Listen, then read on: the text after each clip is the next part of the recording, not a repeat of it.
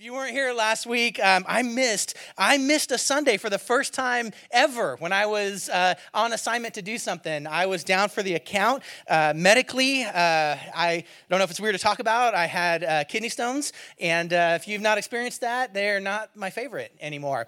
Um, I'll tell you just a little funny story because it ties in. But you know, I woke up in the morning uh, early on Saturday, and I knew something was wrong, but I didn't know what was wrong.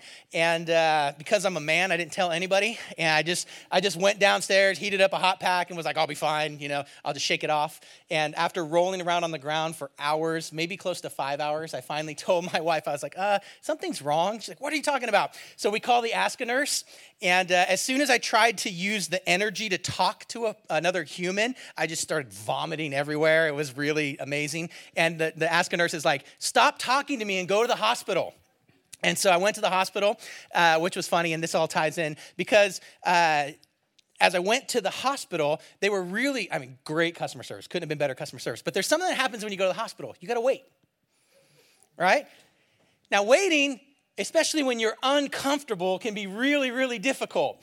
So they, they, they were kind. They got me in a wheelchair, which is embarrassing. It took me back. Um, not that wheelchairs are embarrassing, but I'm like, come on, I'm okay. And they're like, no, you're not okay, dude. And so they took me, took me back and uh, laid me down. And then they started asking me questions. And pretty soon, I dial in on what's going on, and I realize I'm going to need some drugs to like get through this? I'm gonna need some pain medication to get through this. But they're like, well, we have to run some tests. I'm like, well, how long is that gonna take? So pretty soon, everybody who walked in, I'm like looking at them with anticipation. Are you the drug person? Are you the drug person? Who's who's gonna be the person that gives me the drugs so that I don't feel this anymore? And they gotta take me back and run some tests. And everybody that comes in, it's a running joke. I'm like, are you the drug guy? Nope, you can leave. I don't care what you need, right? So finally, the guy comes in, uh, the, the nurse comes in, and he he's got the med, uh, meds for me, and he goes, oh, no one hooked you up to an IV. So I don't know how I'm going to be able to give you the meds. I was like, stop. Those are the meds. You do not leave the room. I don't care. Shoot them directly into my heart. Whatever you have to do to make this stop. And he looks at me and goes, he goes, so what's your pain level? And I'm like, oh, you know, seven, because I'm, you know, I'm, I'm, you know, I'm a man, so I can't say higher than seven because I feel like, you know, that that's the thing. He goes, well, compare it to the worst pain you've ever felt. I'm like, oh no, no, this is the worst pain I've ever felt.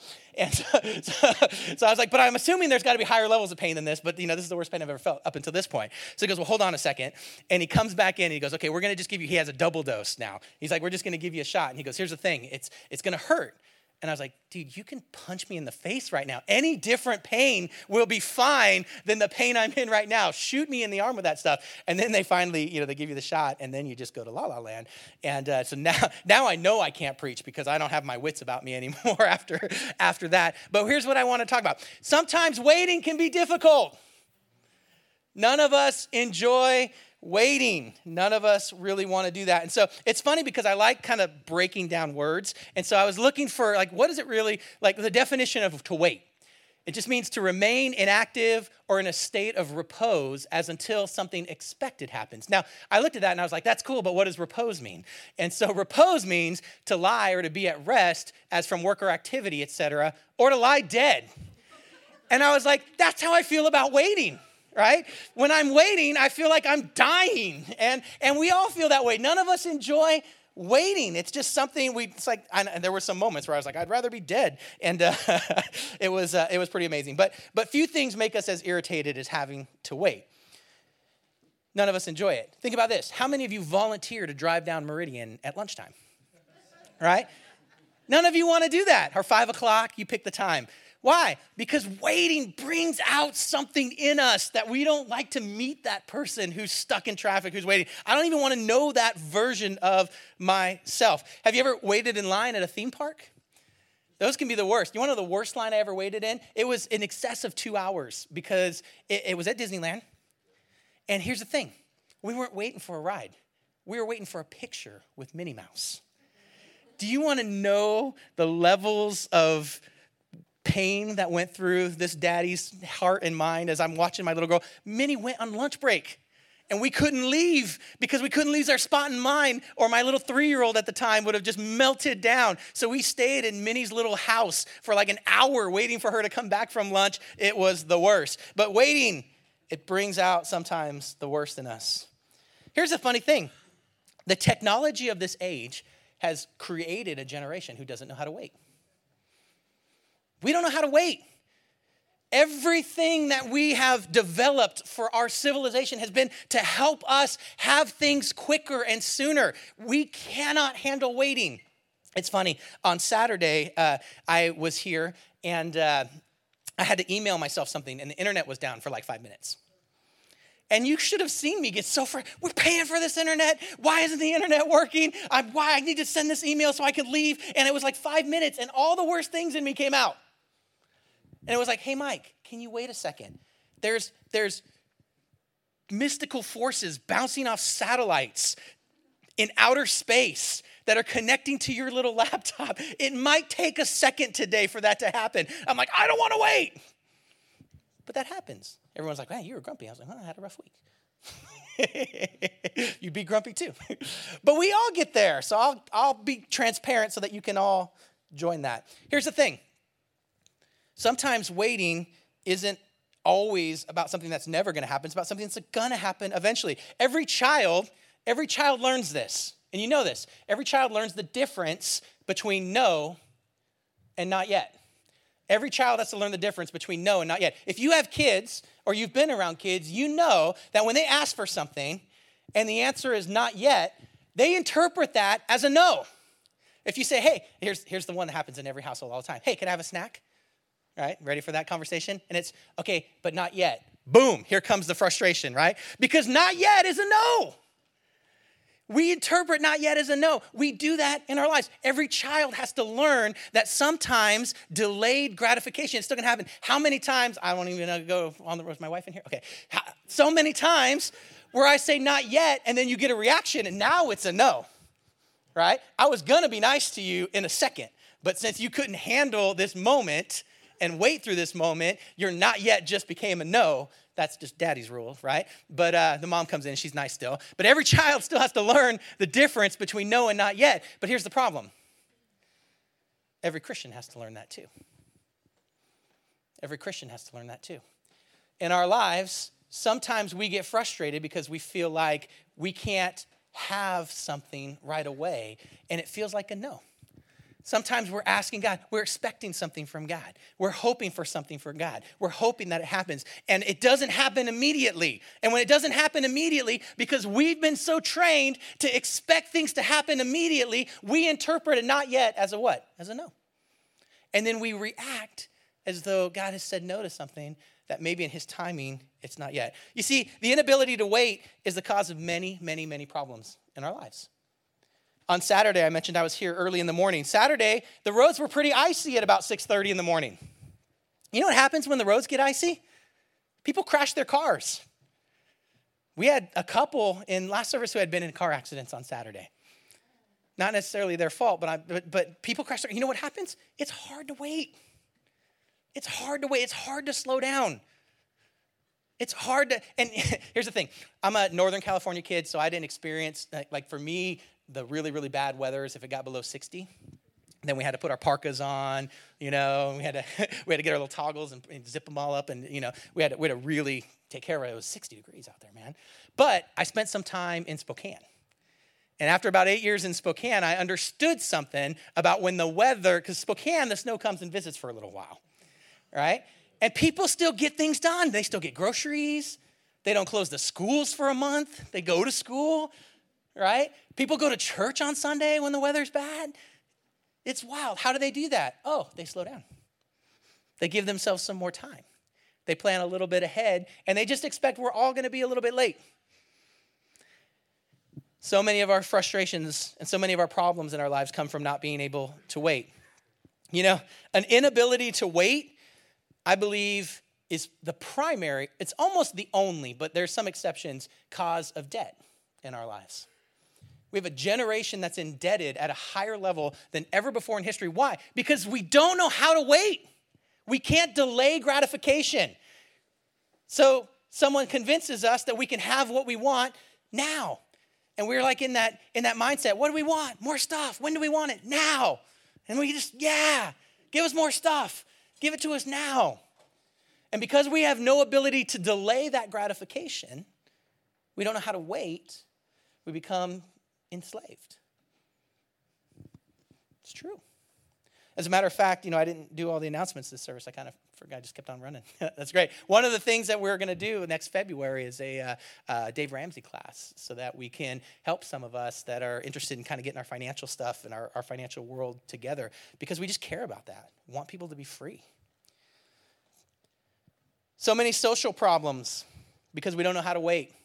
For years, 15 years, I did student ministries. You know, one of the hardest conversations to explain to a young person why is it important to get to wait to get married? Why is it important to keep themselves pure and wait? Having those conversations have gotten harder and harder and harder and harder over the years. Because why?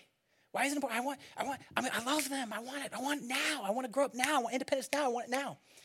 Working with families, people trying to put their lives together, going through the process of healing broken relationships. And and what is the one of the big I just deserve, I want to be happier and I want it now. We watch marriages and relationships and friendships and, and families fall apart. Why? Because we have no comprehension of delayed gratification. We should be as happy as possible and we should be it now. Waiting is difficult. Ever been waiting on God? Feel like God gave you a promise, spoke a word, gave you something, breathed some, something into your heart, a dream into your life, and then it doesn't happen right away? Are you serious, God? I want it now.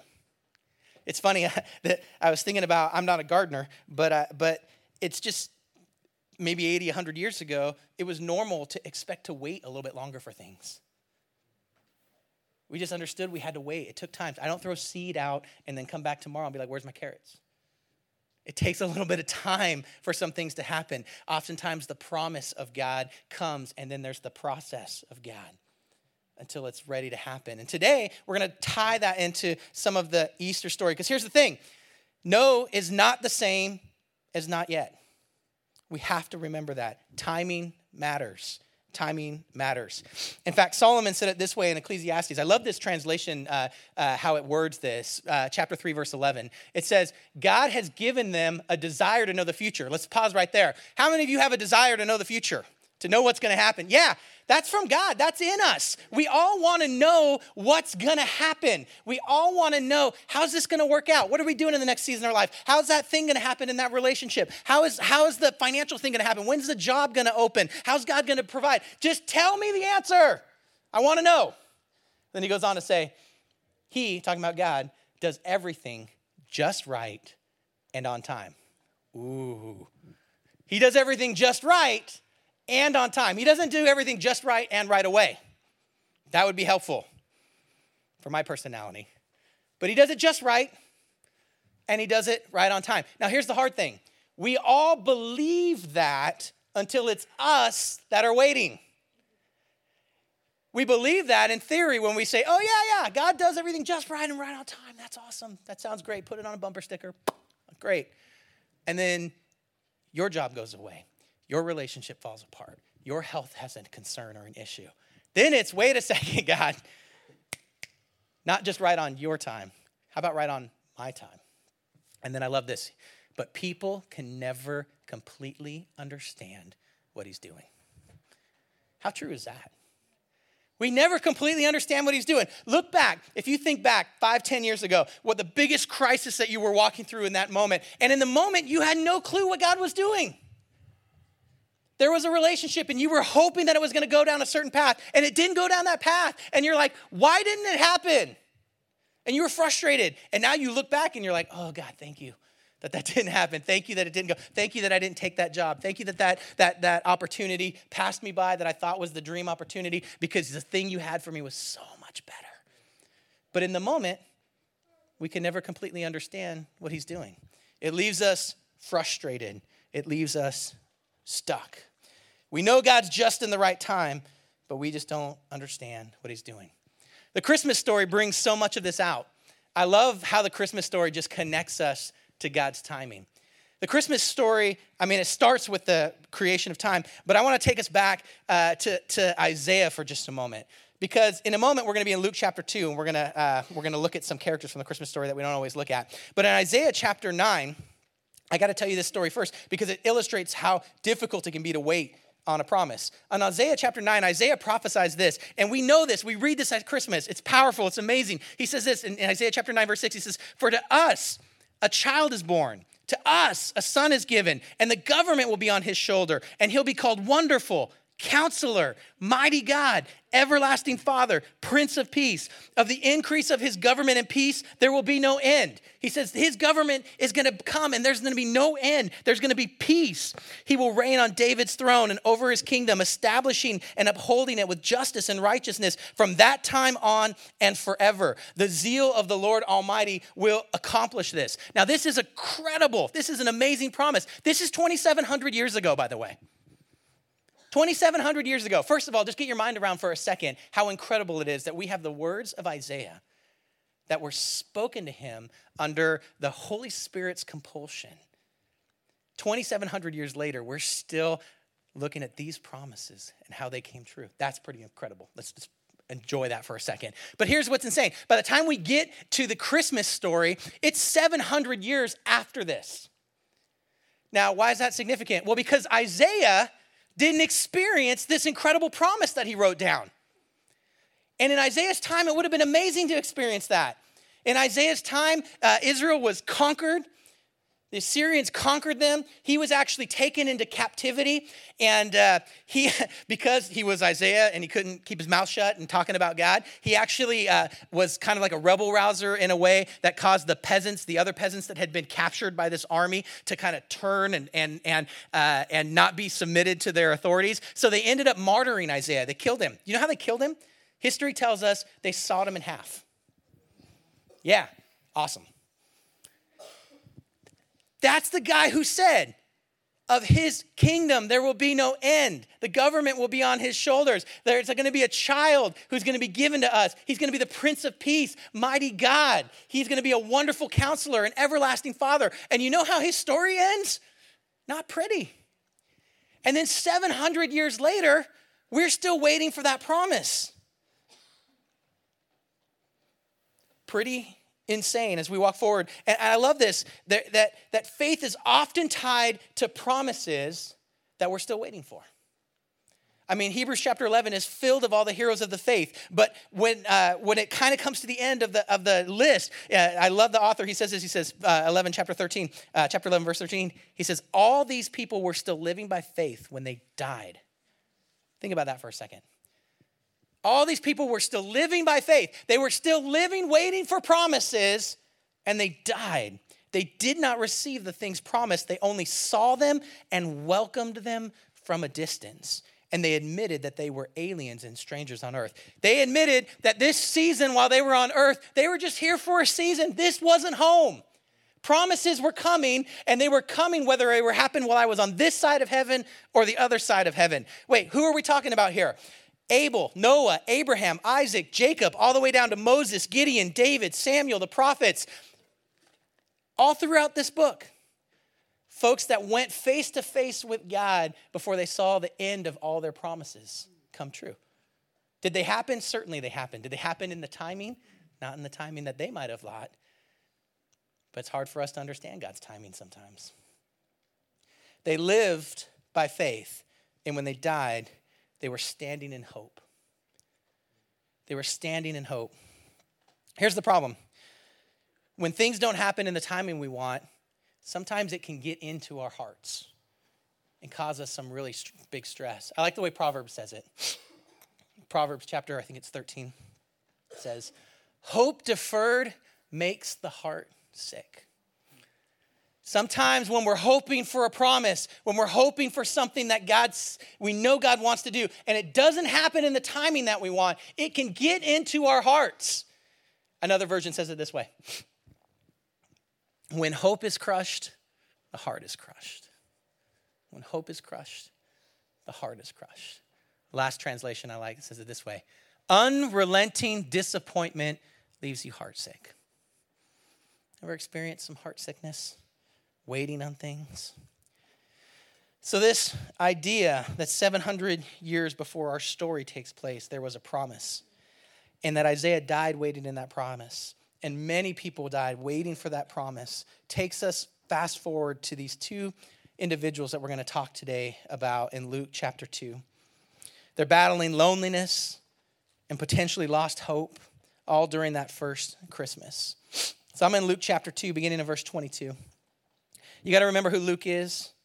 Luke's the doctor, and he's compiled his story by interviewing people who were there. Most likely, we believe that Luke spent significant amount of time with Mary, the mother of Jesus. So a lot of the story that we get here is likely given to Luke by Mary from her perspective, and Luke writes it down and uh, keeps it for all of us. And so in Luke chapter 2, verse 21, um, which isn't up there, uh, just lets us know that Jesus has hit eight days old and been circumcised now. Um, he's a little baby, he's on the scene. And uh, I read somewhere that the circumcision was like the first time that he experienced pain for all of us, which is kind of cool. Um, there's maybe a sermon in there somewhere, but I just couldn't bring myself to preach on his circumcision for a whole a whole week. So some some year when I'm braver and wiser, we'll go in there. but Luke chapter two, beginning in verse 22, it says, "When the time of their purification, according to the law of Moses, had been completed, Joseph took Mary." Joseph and Mary took him, which is Jesus, to Jerusalem to present him to the Lord. What does that mean? Well, in their culture, they're still living under Mosaic law. And in their culture, when a woman had a firstborn son, for about 33 days, she was considered uh, impure. Now, it's not like a negative thing. It was just they kept her outside of the camp. They didn't want anybody to get contaminated, her to get contaminated. And that child, they kind of kept separated. And she couldn't participate in temple activities or do any of those things until the time of purification was done. And so we know that Jesus is about 40 days old at this point. And uh, so what would happen, now, according to the law, Moses. This is actually really cool stuff. Um, if you remember, there's a really significant thing about a firstborn, all the way back to Egypt and the Exodus. And basically, after that, God's like, all the firstborn men and animals belong to me. And so every time there's a firstborn, you do a sacrifice to kind of present that firstborn to the Lord. It's kind of like a baby dedication for that firstborn son. Now, in their culture, that meant they had to go to the closest temple and they had to perform a ritual. What they would normally do is bring a lamb, and that lamb would be slaughtered as a sacrifice, and they would present the child to the Lord. Now, if you were poor, they made a provision for you if you couldn't afford a lamb, and you could bring two doves or two pigeons. And so that's where we're at in the story. That's what they're doing. They are observing the law. Joseph is a righteous Jew and he's following the customs of his people. They've had Jesus uh, circumcised, and now it's time to take him to the temple because it's been 33 days. All right? Um, so where am I at here? To present him to the Lord. As is written in the law of the Lord, every firstborn male is to be consecrated to the Lord. So it's that setting apart, saying, hey, this is, we're dedicating him to God. Verse 24 and to offer sacrifice in keeping with what is said in the law of the Lord a pair of doves or two young pigeons. Now, this is significant because it lets us know right off the bat that they are not a couple that is of means. Because if they had any financial ability to provide a lamb, they were obligated to do so. They could not. Why is that important? Well, how interesting is it that Jesus, like if you if you were God and you were sending your son into the earth, wouldn't you pick a family that had everything possible to offer them advantageously. I don't know if it was me, but I probably pick, I don't know, Bill Gates, somewhere like that. But God didn't look for that. What was he looking at? He was looking at hearts. He was looking at the inside. He's still looking at the inside. So often, I think we think that somehow because we're in the two pigeon land and not in a lamb land, that somehow we're less in the eyes of God. And that is not ever the case. God's always in the heart evaluation business. All right, that's free. Um, but so they only had two young pigeons. Now, verse 25, we're going to meet our guy here. There was a man in Jerusalem called Simeon who was righteous and devout, and he was waiting for the consolation of Israel, and the Holy Spirit was upon him. It had been revealed to him by the Holy Spirit that he would not die before he had seen the Lord's Christ. Now, there's so much right there. We need to stop, or the Lord's Messiah. We need to stop for just a second. First of all, there's a guy named Simeon. We recognize that. Here's some things we don't know and assume. One is we don't know how old he is. Now, church history tells us he's probably pretty old. Some of the older accounts attribute him to being as much as 100 years old at this point. But the scriptures doesn't tell us that. We're just left to interpret that. It does tell us how he thinks a little bit because he in a moment he's going to sing a worship song and he sounds a little bit like an old guy. He's a little cranky in there. He's like all right you can take me home now god. That kind of happens in the worship song. And so so i'm of the mind that he most likely is an aged fellow at this point uh, but he may not be. We only know that his name is simeon and that he's there. Likely he's a he's an older dude. We know that. We know he's righteous and devout. And he's waiting for the consolation of Israel. What is the consolation of Israel? That's the, same, that's the thing that Isaiah prophesied. To console somebody is to, right? You console someone through your arms. Oh, it's okay. We got you. You're, you're here, right? The consolation of Israel is that prophecy that Isaiah prophesied that the Messiah is coming to take care of God's people. That's what he's waiting for. He's hoping for that to happen. And it says this, and the Holy Spirit was upon him. And then I love verse 26. It had been revealed to him by the Holy Spirit that he would not die before he'd seen the Lord's Christ. Now, how did it get revealed to him by the Holy Spirit? I wish we knew. Likely Mary didn't ask him, and that's why we don't know. Because Mary's telling the story. He just told Mary, hey, I'm, you know, this is what happened. But Mary doesn't know how he knew. She wasn't there for that part of the story. She's telling Luke, so we didn't make it up. We don't, we just know that he's waiting for it. Now, this is what's crazy. We got to think about this for a second he gets from the Lord a word that a promise from Isaiah. Now we got to do the math because we just read the story and it's like, okay, this story, then turn the page of this story. It's been 700 years since this promise. 700. That's hard to get my mind around. So I had to go back in time 700 years from now. 700 years from now, we're in the 1300s range. You know what's going on in the 1300s? Did you ever see Braveheart? Braveheart is the 1300s, right? William Wallace, that's the 1300s. What else is going on in the 1300s? Uh, the Black Plague wipes out like half of Europe. That's the 1300s. Um, the cannon is invented.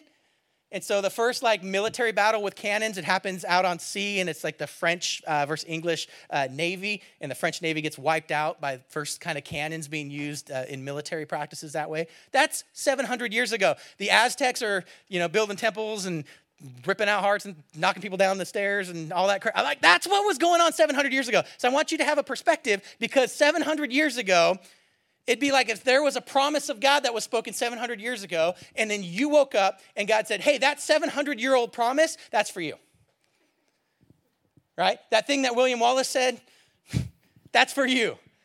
I'm not, you know, I'm making an analogy here. Obviously, it's not clean, but but that's that's how far back. So for him to be waiting on a promise that's 700 years old, I'm sure people were like, dude, we're all waiting on that promise, right? But he's like, no, I'm I've heard from God. I'm gonna see the fruit of that promise. Yeah, we got it, old guy. We we all think we're gonna no, no, I'm gonna see the fruit of that promise. We believe by this point he's probably close to 100 years old and it still hasn't happened. Verse 27. Um, no, where am I at? Yeah, is that where I'm at? Okay, good. Verse 27. So, moved by the Spirit, he went into the temple courts. And when the parents, Mary and Joseph, brought in the child Jesus to do for him what the custom of the law required, they're going to sacrifice the little birds, right? Simeon took him in his arms and praised God. Let's take a pause right there. Now, I don't understand the culture here, and I don't know if Simeon's like primary job was baby dedicator guy. But a relatively older gentleman it doesn't say he works at the temple necessarily either. He's just at church. Now, I don't know any of you that have had little kids, but if you showed up at church and some guy you don't know walked in and was like, Oh, give me your baby, I don't know what your response would be. I can imagine Mary and Joseph I know they're culturally a little bit different, but probably a little bit concerned by this whole experience, right? It says he took him in his arms and he praised God, and look at what he does. So, he starts singing a song Sovereign Lord, as you have promised, you now dismiss your servant in peace. That's why we believe he was likely pretty old because he's like, I can finally die, right? For my eyes have seen your salvation, which you have prepared in the sight of all people, a light for revelation to the Gentiles and for glory to your people in Israel. He writes the last last Christmas carol, the last Christmas carol in the scriptures, anyways. And he says, I've seen, and it's, uh, to me, I, I, get that song that, that was it the Battle Hymn of the Republic, right? My eyes have seen the glory of the da, da, da, da, da, right? Truth is marching. That's the, that's the melody that I sing that song to in, in my head because he says my, right? But that's what he does.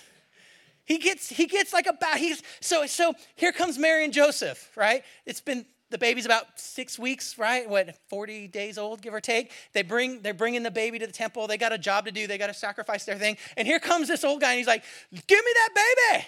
And he grabs the baby, and picks him up, and he starts singing, and he starts praising God. I can imagine he's just swinging the baby. He's like, "I've seen, I've seen the promise of God." Now I got to tell you a funny story. When we planted the church in Oregon. You plant a church and you just, you know, you get all kinds of fun people and you're hanging out with them and you're just making friends. And we had this guy and he was just one of those wild, um, tie dye Eugene, kind of hippie, crazy guys. Nicest guy in the world, but uh, no inhibition, in, uninhibited, right? And he had this thing where he just loved to pray for babies. The problem is he didn't care if he knew the mom. He didn't care like he didn't care if there was any relationship. So one Sunday, Christine's sister has had her first child and has come to church. She's in town visiting. Now Christine, Christine's sister is uh, not a church person. We'll just say that, but she's coming because that's where we are, and she's bringing the baby, and we're excited. She wants to see the church that we've planted, and she's getting the baby out of the car. Now some moms are like, "Please just take my baby so I can get something done." Right? Other moms are like, "Don't touch my baby." So I'll let you guess what category this, this mom was in. And so she's walking in with this baby, and here comes my tie dye shirt friend, hang loose, chill. He would say, Worship, man, we're just jamming with the lamb. You know, that was his personality. He's just that guy, right? And he walks up to her and he's like, Hey, welcome to Waypoint. She's like, Hi. He's like, That's a baby. She's like, Yeah. He's like, Let me pray for your baby. And he reaches out and just grabs the baby's feet. And he just starts praying. Like, she hasn't got all the way out of the car yet, she's not in the building yet. She's not a church person. And here's this guy just coming up, grabbing feet. I just pray everywhere his feet go, we'll be blessed. And he's just praying loud and, and, and praise the Lord, you know, like we, it was family, so we are able to say, it's cool. You know, he's not crazy. He's crazy, but he's not like scary crazy. And then I, I had to take him for a walk. I'm like, Fergie, you know, we love you, but come on. we can't, we got, we got, we can't do this. And so anyways, it was just funny. But that's, that's what happens to baby Jesus. That's what happens.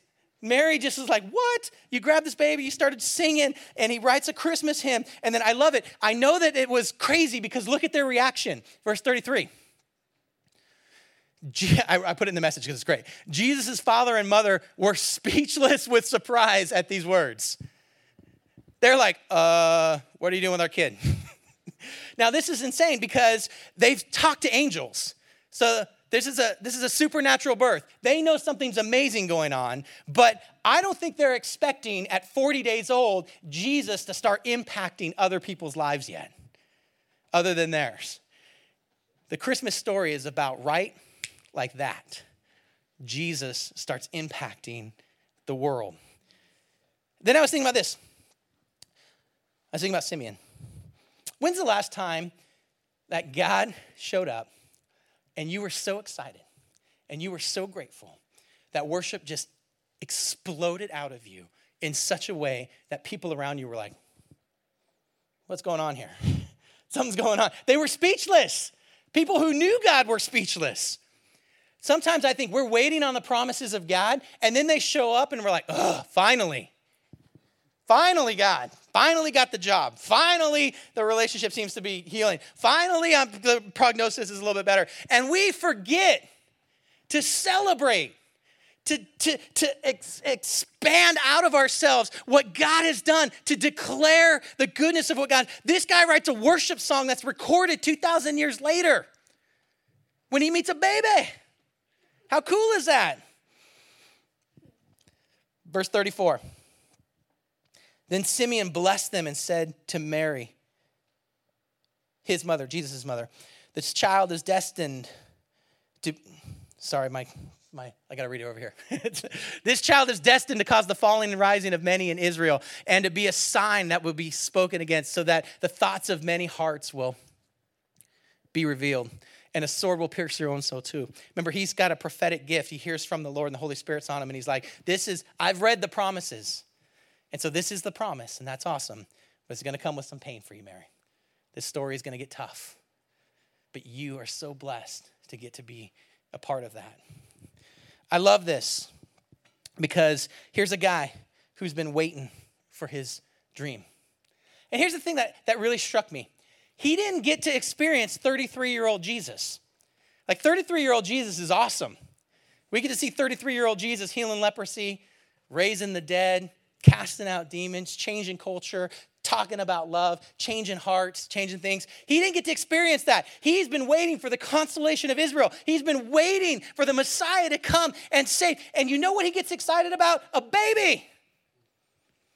There's no indication that he was around 33 years later to get to see the rest of that. What does that mean for us? Sometimes the promise that God's given to us We don't get to see the 33 year old version. We don't get to see the final product of the promise. We might just get a piece of the promise on our journey. We saw Isaiah only got a piece of the promise. All of those guys out of Hebrews 11, those, those champions of the faith, they got a piece of the promise. And having a piece of the promise was enough for them. They were able to hold on to faith, saying, God's got a plan. I might not understand the timing. I might not get to see all of his plan on display while I'm on this side of heaven, but praise the Lord for the part I got to have in it. And they were okay with that. Simeon's okay with that. He's so excited to see the baby. I don't know if it's me, I want to meet 33 year old Jesus. I want to sit on the side of the hill and I want to wax poetic with him. The baby's cool and all, but you know, I don't really like holding other people's kids all that much. I'm teasing. right? That's fine, whatever, right? I'm not doing his diapers, come on. But I want to talk to 33. But he got excited. He was so excited that he praised God. His praise was so powerful that looks what happens here. We meet the next character. Verse 36 there was also a prophetess named Anna. She was the daughter of Phanuel of the tribe of Asher. She was very old, so we know this. Luke's scientific that way. He's wise and gives the facts. She had lived with her husband seven years after her marriage and then was a widow until she was 84. She never left the temple. Now, catch this. Here's Anna. And she, I love this because you're talking to Mary. So Mary knew who else was there. Mary must have talked to Anna. There's the only way that we'd know anything about Anna's story is if Mary talked to her. So in walks Joseph, in walks Mary. Here's baby Jesus. Here's Simeon. Give me that baby. He starts singing, right? And Mary's like, oh, there was someone else there. Let me tell you about Anna.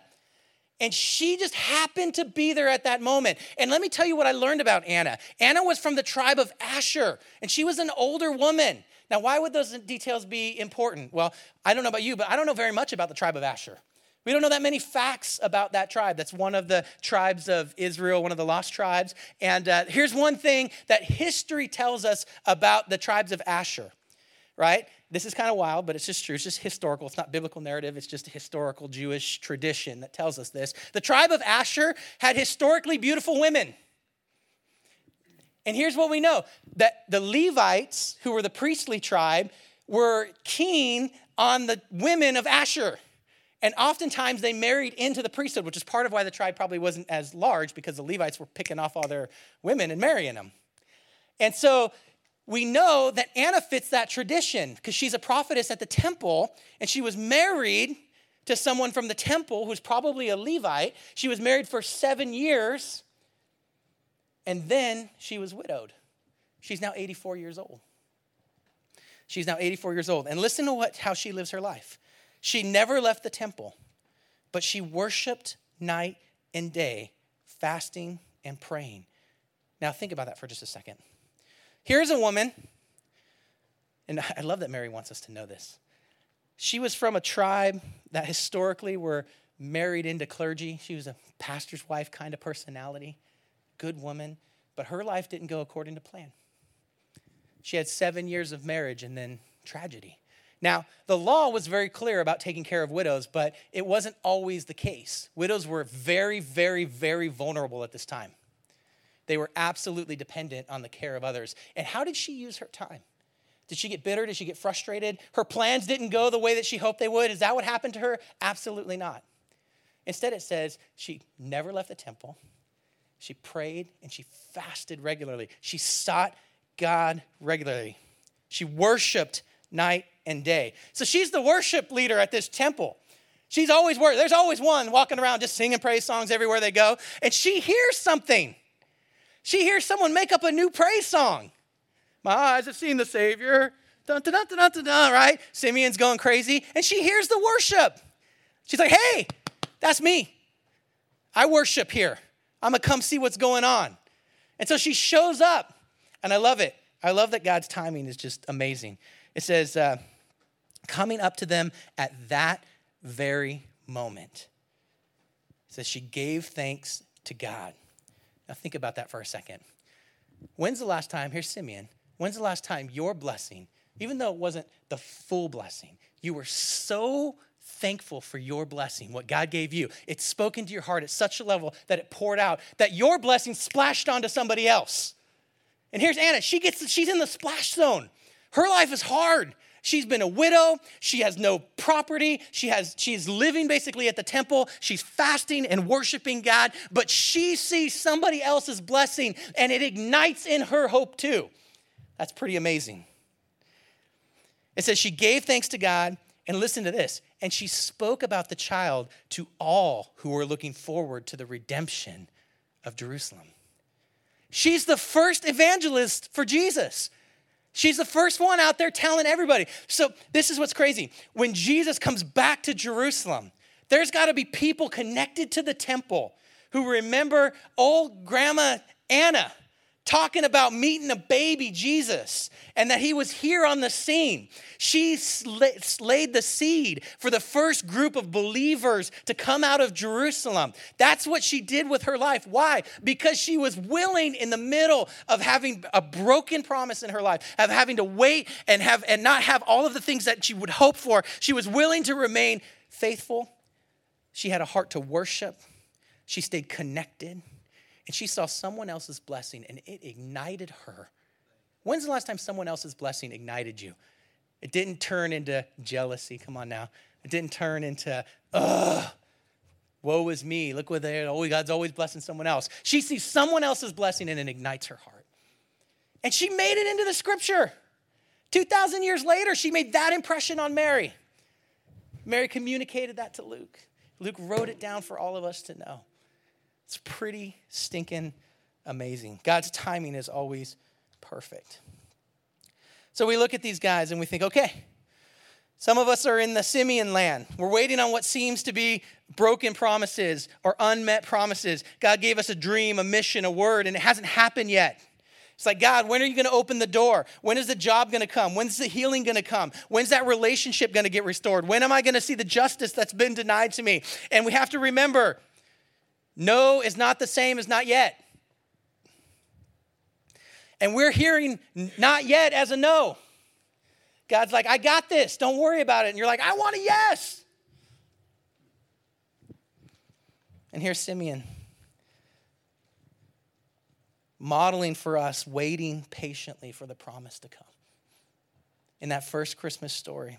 Remember, Ecclesiastes told us that even though we have a desire to know the future, God does everything just right and on time. And we're never going to be able to completely understand what He's doing.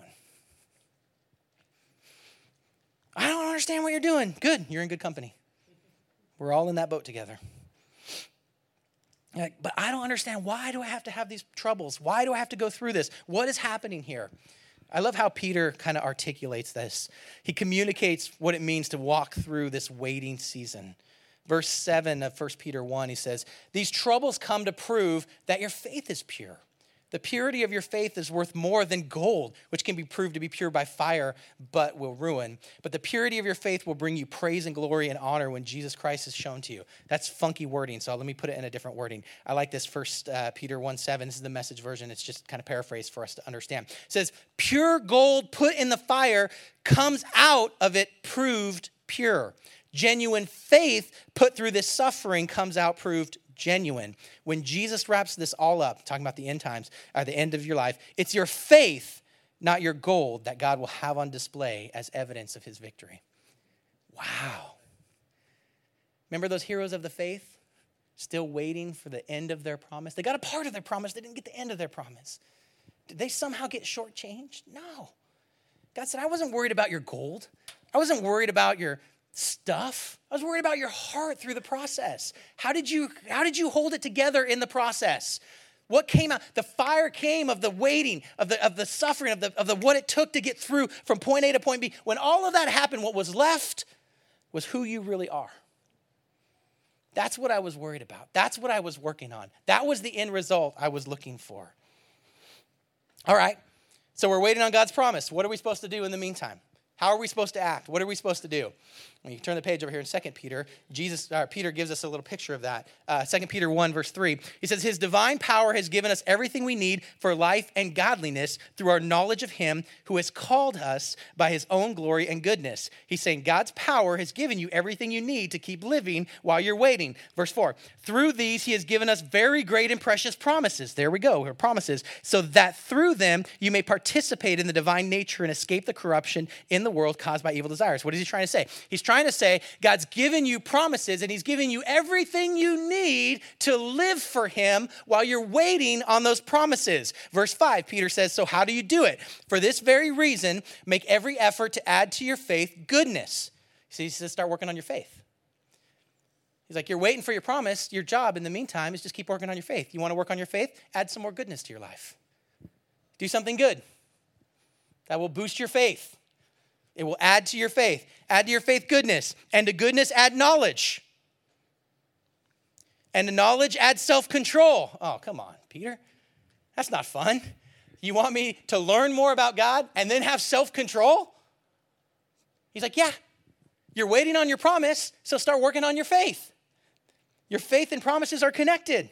To self control, add perseverance. Oh, and to perseverance, add godliness and to godliness. So be more like God. Add brotherly kindness. Go be kind to someone. Go love someone like a brother. Go demonstrate their value to them. Show them how valuable they are to God. And to brotherly love, kindness. And to kindness, love. Wow. Peter's like, that's how you wait. You're frustrated, you're waiting. How do you wait? Go work on your goodness. Add to your faith more kindness. Add to your faith more brotherly love. Go demonstrate that to people. That's what Simeon's doing. He's just chucking along, being that guy at the temple that everyone's like, oh, crazy guy worshiping. That's awesome.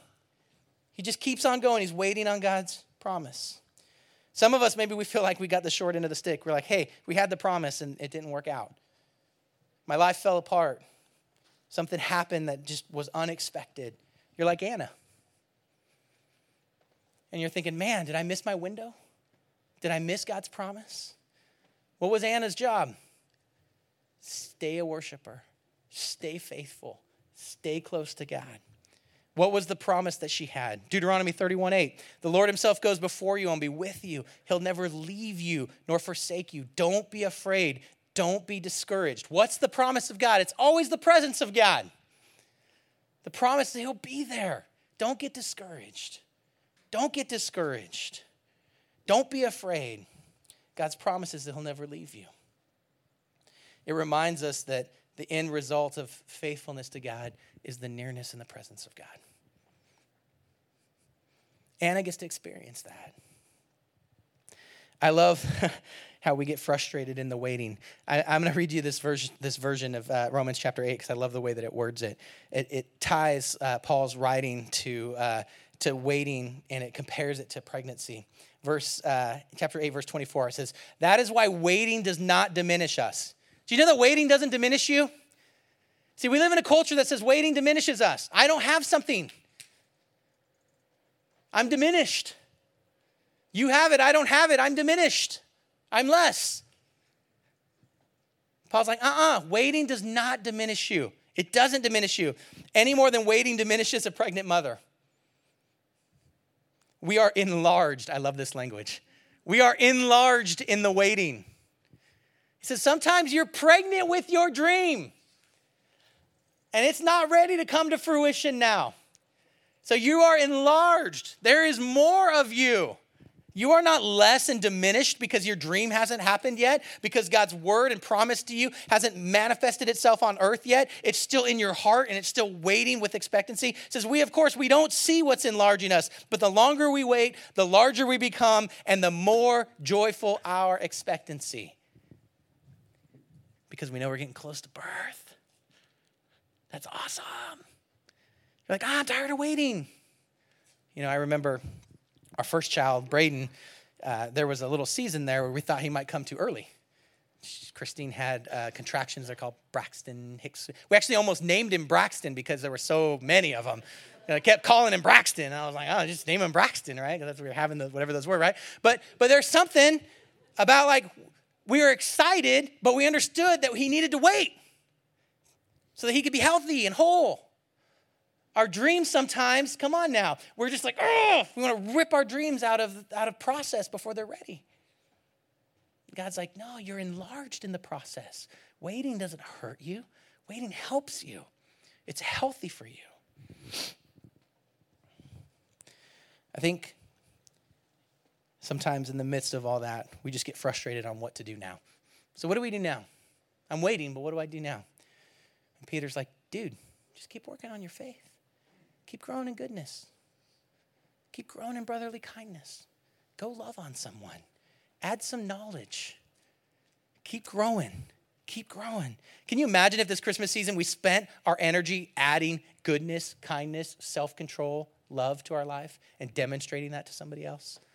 Can you imagine the message that would send? Can you imagine if there were things that we couldn't control that, that instead of saying, okay, we're gonna get heartsick and just not do that, we're gonna look for opportunities to be a part of the blessing? Can you imagine if someone else's blessing could get us excited enough to just go out and tell everyone, hey, you know what? I may still be walking through the pain, but I saw God show up. I saw God show up in Charlie. Let me tell you what God did for Charlie. It's so amazing. He's so faithful. What's going on in your life? My life's a mess, but I know God has got this. I can celebrate that. I saw part of the promise, and I know if he'll do it for Charlie, he'll do it for me. I'm just still pregnant. It hasn't happened yet. But that's okay. I'm excited. Can you imagine if that was our heart? That's the Christmas story of Simeon and Anna. They've been waiting. And then, can you imagine if the blessing and the provision came in a way that wasn't full grown, it was just the baby? If we were able to be excited about that, if we didn't get to see the whole thing, it's like, hey, there's a dream, and I know the dream is, is someday gonna be full grown, it's gonna look like this, and I've been waiting, I've been waiting, I've been waiting, and here's the seed of it. But it's just a baby. Don't, don't despise that, celebrate it. This is the first step in God's promise. I'm gonna grab it. I've seen God's promise. I'm gonna dance. I'm gonna pray over those little feet, and I'm gonna be so excited. That's what God's doing here on the earth. He's faithful and He's showing up, and we can trust Him. It's exciting. But we get frustrated because so many things we can't control happen, and we lose it. So here's my prayer for us. My prayer for us is that what comes out of us this season would be the kind of thing that splashed onto someone else and would be healthy and awesome for them. Now, here's the thing you might not be able to do that for everybody, but could you do it for somebody? Could you do it for one person? For someone that God puts in front of you? Could you say, you know what? I'm gonna exercise my faith. I'm gonna do something good for them. I'm going to exercise my faith. I'm going to do something that's going to demonstrate brotherly kindness for them. I haven't seen my blessing. Or you know what? Maybe part of your blessing shows up and you say, you know what? Instead of being skeptical, saying, yeah, God, you gave me this piece, but I really need all of this, I'm just going to celebrate in such a way that the joy of me experiencing this is going to be, it's going to leave other people speechless. They're going to be like, uh, dude, that's kind of an overreaction. You don't understand. I can't overreact. I wish I could react more. How faithful is God? We had no idea where this provision was going to come from, and now came provision. How faithful is God? Could you celebrate someone else's victory? That might be hard for you. Could you say, I know I'm waiting on my promise, and you got yours? Dang it. No, you say, what? Maybe I moved one more up in the queue. Hurry up, get your promise. I want to move up in the queue. Hurry up, get your promise. I'm gonna move up in the queue, right? Because I know my promise is coming. Anna just took the heart of that promise and jumped. She got to be part of all of the Christmas story because of that. Can you imagine if our hearts were like that? Would you stand with me? I'm gonna pray with you.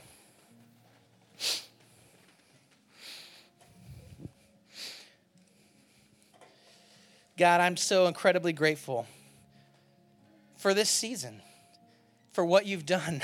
Every time we stop and realize, I just, I've been so struck by the rescue nature of it that you came for us. You came for me. You looked down from heaven at the fullness of time and said at just the right time. It wasn't during Isaiah's time. It wasn't, that wasn't just the right time. It was that time, Simeon's time. That was the moment where you ignited into history this story Why? Because you looked through outside of time through history and you saw us and you loved us so much that you ignited and instigated a rescue story for each of us. God, I pray for hearts that have been frustrated in the waiting, who have looked at the trouble and looked at the frustration, who have been coached by the world that a not yet is the same as a no. God, would you break that in us? Would you help us, God, to see with hope and faith what you're doing? God, sometimes we're not going to be able to understand it, but even still, we can put our hope and trust in you.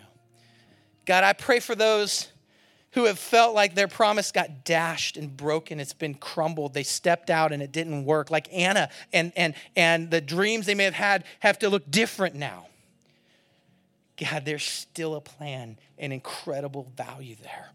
And you can redeem and you are in the redemption business and you can reignite our story. And we can god if we keep our hearts right if we remain worshipers if we remain in your will we can experience your blessing god here and in eternity.